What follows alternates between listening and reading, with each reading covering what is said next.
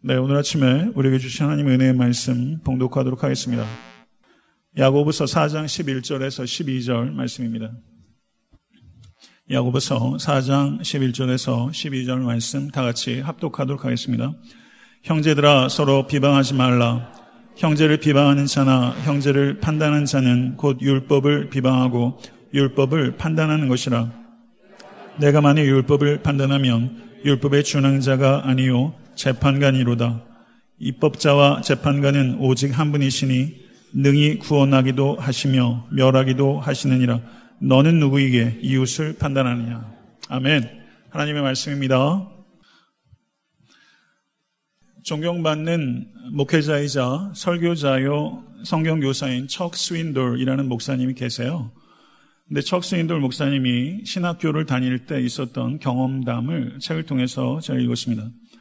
한 선교사가 신학교에 초청되어서 설교를 했는데 설교가 엉망이었답니다. 척스 윈도를 비롯한 몇몇 신학생들이 무리를 지어서 그 선교사님의 설교를 혹평하기를 시작했답니다. 그래서 한동안 그 그들의 혹평을 듣고 있던 한 신입생이 척스 윈도에게 이렇게 말했습니다. 척 형제님, 형제님이 아는 것이 다가 아닙니다. 석 달 전에 그 선교사님 아내가 말기암 진단 받은 거 혹시 아시나요? 그 선교사님이 오늘 설교하시기 두 시간 전에 막내 아들이 세상을 떠났다는 전화를 받은 거 혹시 아시나요? 그럼에도 불구하고 선교사님께서 오늘 여기에서 그 모든 슬픔을 이기시고 설교하신 것입니다. 그 이야기를 듣고서 이 척 스윈돌은 그때 느꼈던 부끄러움을 이루 말로 표현할 수 없었다라고 회상하고 있습니다. 척수인들이 이렇게 말합니다. 나는 상상하기 어려운 힘든 고난 가운데 소박한 설교를 한 그리스도 안에 있는 형제를 교만하게 판단했던 것입니다. 나는 사실을 제대로 알지 못했던 것입니다. 성도 여러분, 여러분과 저도 몇 가지 정보를 가지고 몇 마디 대화 나눈 것 가지고 몇 차례 만남 가진 것 가지고 너무나 단편적인 이해를 가지고 제대로 알지도 못하면서 다른 사람을 비방한 적이 얼마나 많은지 몰라. 오늘 본문의 말씀은 바로 그 비방에 관한 하나님의 말씀입니다. 본문 강의에 들어가기 앞서서 오늘 본 말씀이 위치하고 있는 문맥의 앞뒤 내용들에 대해서 간략하게 설명하도록 하겠습니다. 야고보서에는 시험과 지혜와 물질에 대한 세 가지 주요한 주제가 있습니다. 오늘 본문 말씀은 3장 1절부터 이어지는 지혜에 대한 가르침 중에서 제일 마지막에 해당하는 부분이라고 할 수 있습니다. 그리고 4장 13절부터 5장 18절까지는 시험에 대한 가르침이 이어지게 될 것입니다. 3장 1절부터 12절에는 기억나세요? 혀의 위험성과 혀를 다스리는 것의 중요성에 대한 가르침이었습니다. 비방은 혀를 다스리지 못할 경우에 발생할 수 있는 대표적인 위험 가운데 하나입니다. 그리고 오늘 본 말씀 4장 11절, 12절 바로 앞절인 4장 10절을 한번 읽어보도록 하겠습니다. 4장 10절. 주 앞에서 낮추라. 그리하면 주께서 너희를 높이시리라. 아멘. 성도 여러분, 참된 믿음은 진정한 겸손을 낳기 마련입니다. 4장 10절에서 주 앞에서 낮추라. 그리하면 주께서 너희를 높이시리라. 이 말씀 뒤에 4장 11절부터 17절까지는 겸손하지 못하고 교만했을 때 범하기 쉬운 대표적인 두 가지 죄들을 열거하고 있습니다. 그래서 오늘 본 말씀 4장 11절부터 12절은 저를 한번 따라해 보시죠. 재판관 노릇하는 교만. 재판관 노릇하는 교만에 대한 경고이며 그리고 추후에 제가 강의하게 될 4장 13절부터 17절은 저를 한번 따라해 보세요. 왕 노릇하는 교만. 왕 노릇하는 교만에 대한 경고입니다. 이렇게 오늘 말씀 4장 11절부터 12절의 앞뒤 문맥에 대해서 제가 간략하게 말씀을 드렸어요. 여기에 기초해서 오늘 말씀을 이해해 보도록 하겠습니다. 사도 야고보는 형제들아 서로 비방하지 말라라고 명령하고 있습니다. 여기서 비방하다라고 번역되고 있는 헬라어가 카타랄레오라는 동사입니다. 스스로 우월한 위치에 서서 다른 사람들을 낮추어 말하다. 이런 의미가 이 카타랄레오란 단어에 포함되어 있다는 것입니다. 비방은 여러분 비방 하신 적도 있고 비방 받으신 적도 있으시잖아요. 근데 비방은 거짓말일 때가 많습니다. 그렇지만 모든 비방이 다 거짓말은 아닙니다. 비방이 꼭 거짓말일 필요가 없다는 것입니다. 성도 여러분, 누군가에 대한 이야기가 사실이라 할지라도 그것을 우리가 입 밖에 낼 수 있는 권리가 주어진 것은 결코 아니라는 것입니다. 그렇다면 성경이 비방을 이렇게 엄하게 금하고 있는 최우선적인 이유는 비방이 진실을 어기는 죄이기 때문이 아니라 겸손을 어기는 죄이기 때문이라는 것입니다.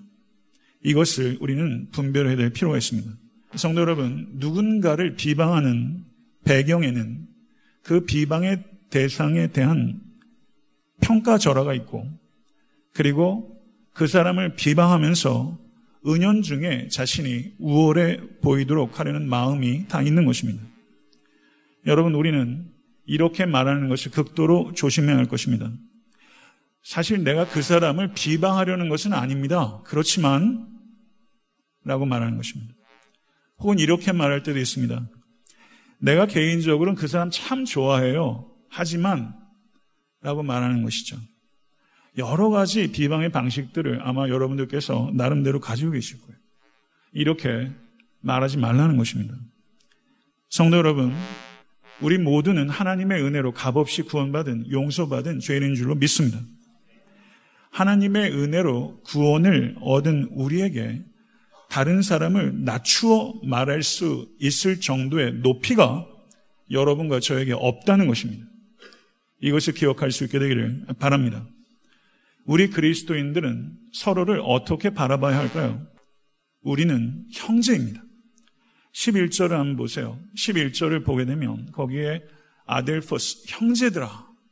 형제를 비방하는 자나 형제를 판단하는 자는 형제라는 단어가 몇 번 등장하죠? 세 번 등장해요. 그 다음에 12절 한번 보세요. 12절, 제일 마지막에 너는 누구이기에 이웃을 판단하느냐? 라고 말하면서 우리가 누구라고요? 우리가 이웃이라는 겁니다. 그럼 11절과 12절은 우리가 이웃이요 형제라는 것이죠. 그럼 형제는 누구입니까? 가장 중요한 이웃이자 최고의 이웃이 형제인 것입니다. 비방하는 자나 비방 받는 자나 하나님의 측량할 수 없는 은혜로 구원을 얻어서 하나님의 자녀가 된 것이고 하나님의 자녀가 되었기 때문에 우리가 형제가 된 줄로 믿습니다. 우리가 형제이기 때문에 우리는 거의 수준이 같은 것입니다. 그러므로 누구라도 다른 사람보다 우월하다고 주장하거나 우월감을 행사하는 것은 전적으로 부적절하다는 것을 우리는 기억해야 할 것입니다. 로마서 8장 29절을 한번 보겠습니다. 하나님이 미리 아신 자들을 또한 그 아들의 형상을 본받게 하기 위하여 미리 정하셨으니 이는 그로 많은 형제 중에서 마다들이 되게 하려 하심이냐. 아멘. 성도 여러분, 우리들 중에 그 누구도 마다들이 아니라는 것입니다. 마다들이 누구죠? 예수 그리스도예요. 우리는 마다들이 아니에요. 우리는 대등한 식구인 줄 믿습니다. 레위기 19장 16절에서 18절은 대단히 중요한 말씀입니다. 레위기 19장 16절부터 18절 말씀 다 같이 합독하도록 하겠습니다.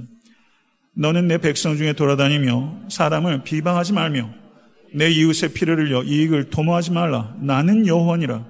너는 내 형제를 마음으로 미워하지 말며 내 이웃을 반드시 견책하라. 그러면 내가 그에 대하여 죄를 담당하지 아니하리라. 원수를 갚지 말며 동포를 원망하지 말며 내 이웃 사랑하기를 내 자신같이 하라.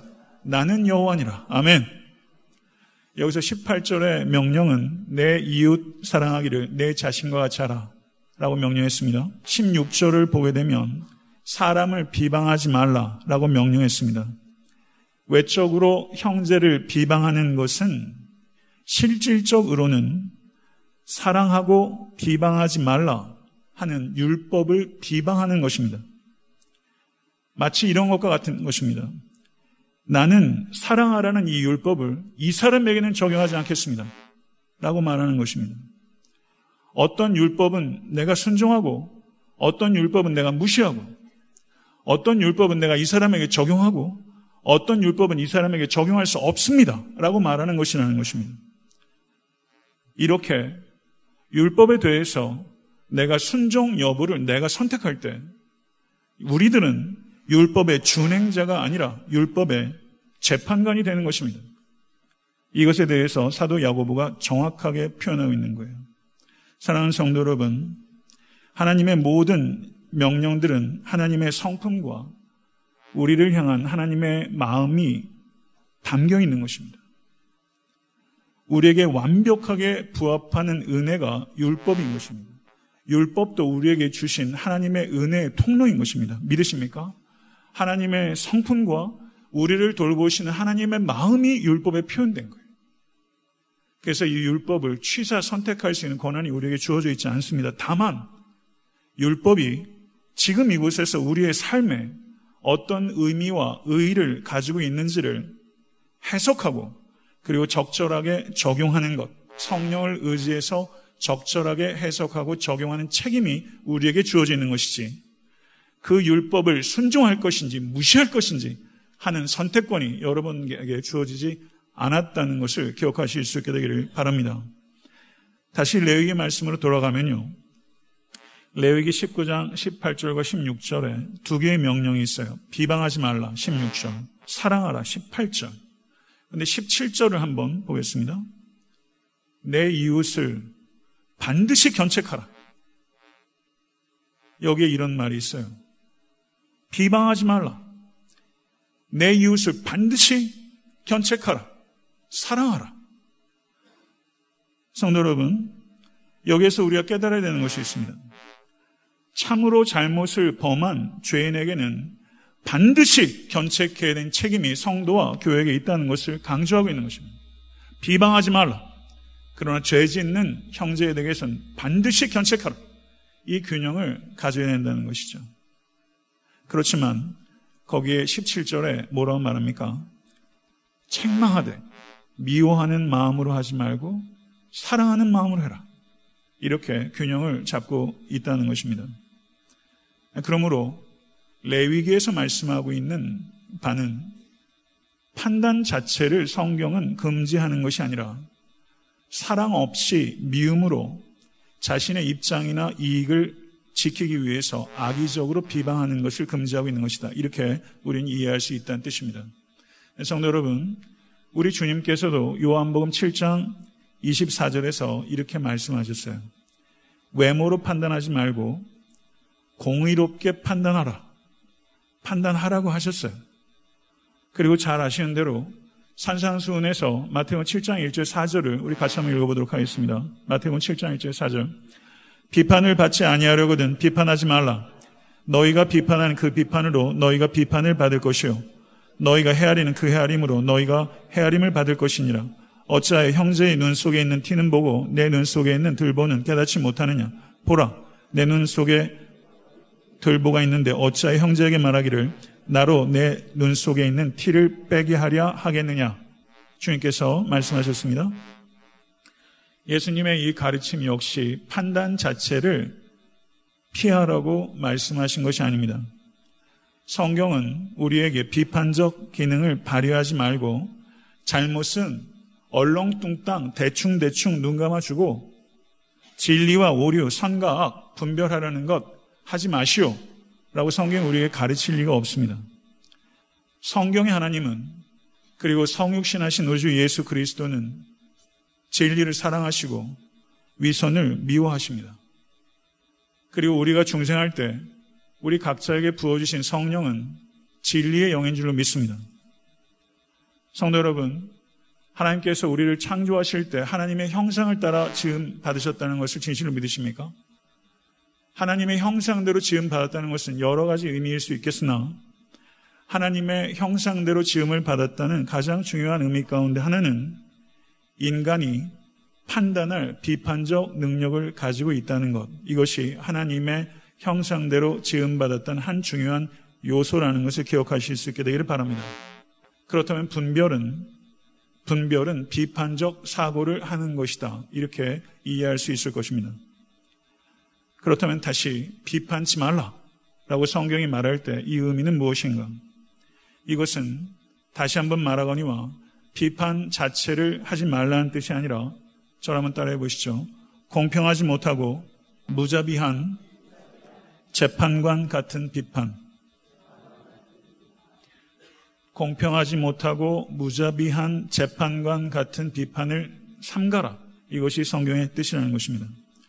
로마서 2장 1절부터 3절의 말씀을 제가 읽겠습니다. 그러므로 남을 판단한 사람아 누구를 막론하고 내가 핑계하지 못할 것은 남을 판단하는 것으로 내가 너를 정죄함이니 판단하는 내가 같은 일을 행함이니라. 이런 일을 행하는 자에게 하나님의 심판이 진리대로 되는 줄 우리가 아노라. 이런 일을 행하는 자를 판단하고도 같은 일을 행하는 사람아 내가 하나님의 심판을 피할 줄로 생각하느냐. 사도 바울의 말입니다. 한 심리학자가 자신의 잘못에 대해서 너그러우면서 타인의 잘못에 대해서 가혹한 것을 도덕적 고개라고 표현했습니다. 저는 매우 적절한 표현이라고 생각합니다. 자기 자신에 대해선 너그러우면서 타인에 대해서 가혹한 도덕적 고개. 여기에 무관한 사람, 이 자리에 한 사람도 없어요. 이것을 흔히 하는 말로 내로남불이라고 그러죠. 이게 사전에 있는 말인지 아닌지 모르겠습니다만 내로남불. 내가 하면 로맨스, 남이 하면 불륜, 내로남불. 이것을 지적으로 표현하면 도덕적 고개. 여러분 수준에 맞는 말을 쓰십시오. 도덕적 고개를 쓰든 내로남불을 쓰든 비판하는 사람을 실상을 뒤집어 보면 비판 당하는 사람보다 더 할 때가 너무 많아요. 도덕적 고개를 멈추라는 것입니다. 만약에 멈추지 않으면 고개하는 사람이 땅에 떨어지는 것처럼 우리가 도덕적 고개를 계속하게 되면 언젠가는 심각하게 떨어질 것이다. 이것이 성경의 경고라는 것이죠. 성도 여러분, 하나님께서 여러분에게 재판관이 되라고 하지 않습니다. 왜냐하면 예외 없이 우리들은 다른 사람의 마음이나 동기를 바르게 평가할 수 없기 때문입니다. 재판관이 되는 것은 의로우신 재판관이신 하나님의 자리를 빼앗는 것이고 하나님 노릇하는 심각한 죄라는 것을 잊지 않으시는 모든 권속되실 수 있게 되기를 바랍니다. 재판관과 같이 비판하는 사람들이 가정에도 있고 교회에도 있어요. 재판관과 같이 비판하는 사람은 다른 사람들에 대해서 항상 부정적입니다. 편협합니다. 그리고 심지어 파괴적이기까지도 하고 타인의 동기를 어떻게 그렇게 잘 아는지 그리고 타인의 동기를 최악으로 평가합니다. 그리고 타인의 실수를 적극적으로 찾아내고 흠집을 내고 약점을 덮어주지 않고 약점을 극대화시키고 약점을 이용하기까지도 하는 것이죠. 이런 사람들이 재판관 같이 비판하는 사람들입니다. 이런 사람들에게는 진실을 어기는 죄이기 이전에 겸손을 어기는 죄가 있는 것이고 이와 같은 재판관 같은 비판의 배후에는 다른 사람들보다 내가 우월하고 군림할 수 있다는 능력과 권위와 도덕성이 있다는 착각이 있는 것입니다. 재판관과 같은 비판은 하나님으로부터 오는 것이 아니라 사탄으로부터 오는 것이고 재판관 같은 비판은 가정을 멍들게 하고 교회를 병들게 하는 것입니다. 이것을 잊지 않는 모든 권속되실 수 있게 되기를 간절히 축원합니다. 반면에 분별은 긍정적 비판이라고 할 수 있습니다. 분별의 동기는 사랑입니다. 분별의 목적은 세움입니다. 분별의 목적은 현실을 정확하게 판단하고 진단해서 개인과 공동체를 세우는 것, 이것이 분별의 목적이에요. 분별의 동기는 사랑이며, 분별의 목적, 죄송, 분별의 동기는 사랑이며, 분별의 목적은 세움이에요. 이것과 무관한 것은 재판관과 같은 비판이라는 것이죠. 사랑하는 성도 여러분, 분별은 성령께서 주시는 것이고 성령의 선물입니다. 오늘 예배에 참석하신 모든 성도님들께 이 분별의 선물이 임할 수 있게 되 간절히 축원합니다. 성도 여러분, 갈라디아서 6장 1절을 보게 되면 분별할 것을 가르치고 있습니다. 갈라디아서 6장 1절 말씀 다 같이 한번 읽어보도록 하겠습니다. 형제들아 사람이 만일 무슨 범죄한 일이 드러나거든 신령한 너희는 온유한 심령으로 그러한 자를 바로잡고 너 자신을 살펴보아 너도 시험을 받을까 두려워하라. 아멘. 여기서 사도 바울은 다시 형제들아 라고 말하고 있어요. 우리가 누구라고요? 재판관이 아니라 형제라고요. 야고보도 형제라고 한 절에서 세 번이나 반복했는데 사도 바울도 6장 1절에서 형제들아 라고 말하고 있습니다. 그런데 여기에서 바로 잡으라 라고 했을 때 이 동사가 어디에 쓰이냐면요. 마가복음 1장 19절에 이 단어가 쓰입니다. 마가복음 1장 19절을 한번 같이 한번 읽어보도록 하겠습니다. 조금 더 가시다가 세베대 아들 야고보와 그 형제 요한을 보시니 그들도 배어 있어 그물을 깁는데 여기서 동사가 그물을 깁다라는 동사가 있죠. 이 단어가 갈라디아서 6장 1절에서 바로 잡다 이 동사는 같은 동사예요. 그러니까 범죄한 형제를 바로 잡는 것은 그물을 깁는 거예요. 그물을 씻고 그물을 수선하고 그물을 접고 이렇게 정리하는 거죠. 그래서 그물을 검사하고 분해하고 수리하는 과정들이 포함된 매우 적극적인 행위, 이것이 바로 잡는 것입니다. 성도가 범죄한 것이 드러났을 때 남의 일에 참견하지 않겠다 라는 마음으로 그냥 유야무야 다 덮어두고 가는 것, 아무것도 하지 않는 것, 옳지 않다는 것입니다. 그물을 깁는 마음으로 그것을 바로 잡아야 하는 것입니다. 그런데 누가 바로 잡습니까? 어떻게 바로 잡습니까? 마태복음 18장 15절에서 17절의 말씀을 읽겠습니다. 내 형제가 죄를 범하거든 가서 너와 그 사람과만 상대하여 권고하라. 만일 들으면 내가 내 형제를 얻은 것이요. 만일 듣지 않거든 한두 사람을 데리고 가서 두세 증인의 입으로 말마다 칭찬케 하라. 만일 그들의 말도 듣지 않거든 교회의 말하고 교회의 말도 듣지 않거든 이방인과 세리와 같이 여기라. 이렇게 말씀하고 있죠. 범죄한 형제를 바로 잡을 때 15절 보십시오. 내 형제를 얻게 될 것이다. 이렇게 말을 하고 있습니다. 바로 잡는 일들이 가정에도 회복돼야 되고 교회에도 회복돼야 되는 것입니다. 여러분 신앙생활 하면서 치리에 대한 설교 들어본 적 있으세요? 교회의 치리. 교회가 진정으로 부흥하기 위한 가장 중요한 요소 가운데 교회의 치리입니다. 저도 여태까지 10년 목회하면서 치리에 대한 설교해 본 적이 없어요. 조만간 제가 이 치리에 대한 성경적 이해에 대해서 말씀을 드릴 거예요. 교회가 바로 잡는 거죠. 이것을 우리가 어떻게 이해할 것인가. 현대 기독교는 치리의 기능이 없습니다. 캐톨릭에는 그런 영향들이 있죠. 근데 여러분 기독교의 치리란 말 여러분 들어보셨어요? 이렇게 성경적이고 또 성경적 치리가 이루어지고 그 치리를 잘 받아들여서 바로 잡히는 일들이 여러분 신앙생활에서 보여드리, 보실 수 있으셨습니까? 이게 굉장히 어려운 문제라는 거죠. 이것에 대해서 저도 많은 관심을 가지고 있고 이것에서 개인의 어떤 판단이나 경험이 아니라 성경적 의미의 치료에 대해서 바르게 이해하고 그렇게 돼서 개인과 교회가 건강해지고 건전해지게 되는 것이죠. 네, 성도 여러분, 누가 바로 잡습니까? 갈라디아서 6장 1절을 보게 되면 신령한 사람이 바로 잡는다. 누가 신령한 사람입니까?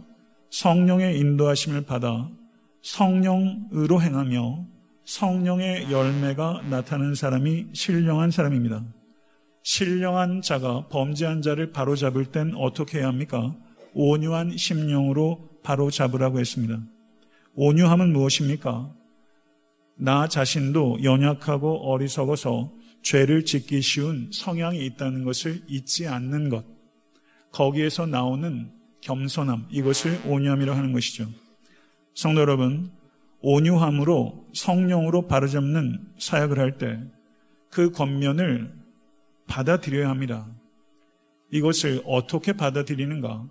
갈라디아서 6장 1절 바로 앞에 있는 갈라디아서 6장 5장 26절은 사랑의 짐을 지는 것이다 라고 표현하고 있습니다.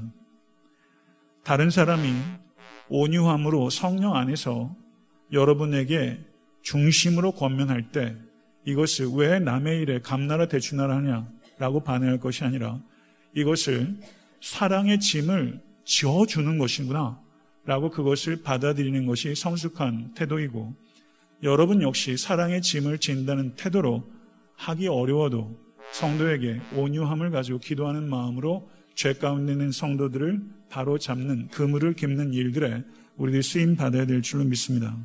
자녀 교육도 마찬가지예요. 이와 같은 권면을 사랑의 짐을 져주는 것을 받아들일 때 그 관계가 깨어지는 것이 아니라 그 관계가 더욱더 사랑의 관계로 돈독해져야 되는 것이죠. 저는 이와 같은 관계성들이 여러분의 삶 가운데, 가정과 교회 가운데 경험될 수 있게 될 간절히 기대합니다. 성도 여러분, 길버트 프랭카우라는 영국의 소설가가 있었어요. 1890년대, 80년대 그쯤에 태어나서 1900년대 중반까지 살았던 영국의 소설가인데요. 이 소설가가 자신의 유년 시절을 기록한 자서전을 썼습니다. 그런데 이 길버트 프랭카우라는 이 소설가의 어머니가 그래도 썩 괜찮은 레스토랑 사장이었던 모양입니다. 그래서 이 어머니가 종종 그 레스토랑에서 라이브 공연을 했는데 하루는 호주 출신의 젊은 여성 소프라노에게 연주를 시켰대요. 노래가 끝나자마자 이 사장님 길버트의 어머니가 난리가 났어요. 이런 소리는 정말 소름 끼치는 소리야. 이 사람을 다시는 내 레스토랑에 세우지 마. 이렇게 했다는 것입니다. 근데 이 젊은 소프라노가 누군지 아세요? 넬리 멜바라는 소프라노입니다. 제가 찾아보니까 1900년대에서 1920년대까지 전 세계 오페라계에서 전설적인 소프라노래요. 고작 레스토랑에서 끔찍한 소리라고 이제 무대에 설 못했던 사람이 전 세계적인 오페라의 전설적인 인물이 됐다는 것이죠. 전 이 이야기를 예전에 이렇게 스크랩 해 놓으면서 제 자신을 되돌아보는 거예요. 제대로 알지도 못하면서 다른 사람의 능력을 과소평가할 때가 참 많은 거예요. 여러분, 타인에 대해서 과대평가하는 사람 있습니까? 그런 말 듣기 쉬우세요? 타인에 대해서 과대평가. 내가 이 사람 한 이 정도로 생각하고 있는데 그것보다 훨씬 과대평가하는 사람 보셨어요? 전 거의 없는 것 같아요. 보통 타인에 대해서는 과소평가합니다. 자기 자신에 대해서는 과대평가가 많아요. 자존감이 약한 사람도 있을 수 있죠. 그렇지만 대개의 경우는 타인에 대해서는 백발백중 과소평가고 자기 자신에 대해서는 과대평가가 많아요. 이게 인간이에요. 이게 여러분이고 접니다. 다른 목사님들에 대해서 제가 과대평가하는 법이 없더라고요. 잘 안 돼요. 동종, 같은 일하는 사람들에 대해서 평가가 참 박해요. 내가 이렇게 옹졸한가 이런 생각이 들 때 참 많아요. 다른 사람을 판단하는 것이 문제는 뭐냐면요. 그것이 하나님의 역할을 대신하는 것이다. 매우 위험한 것이다.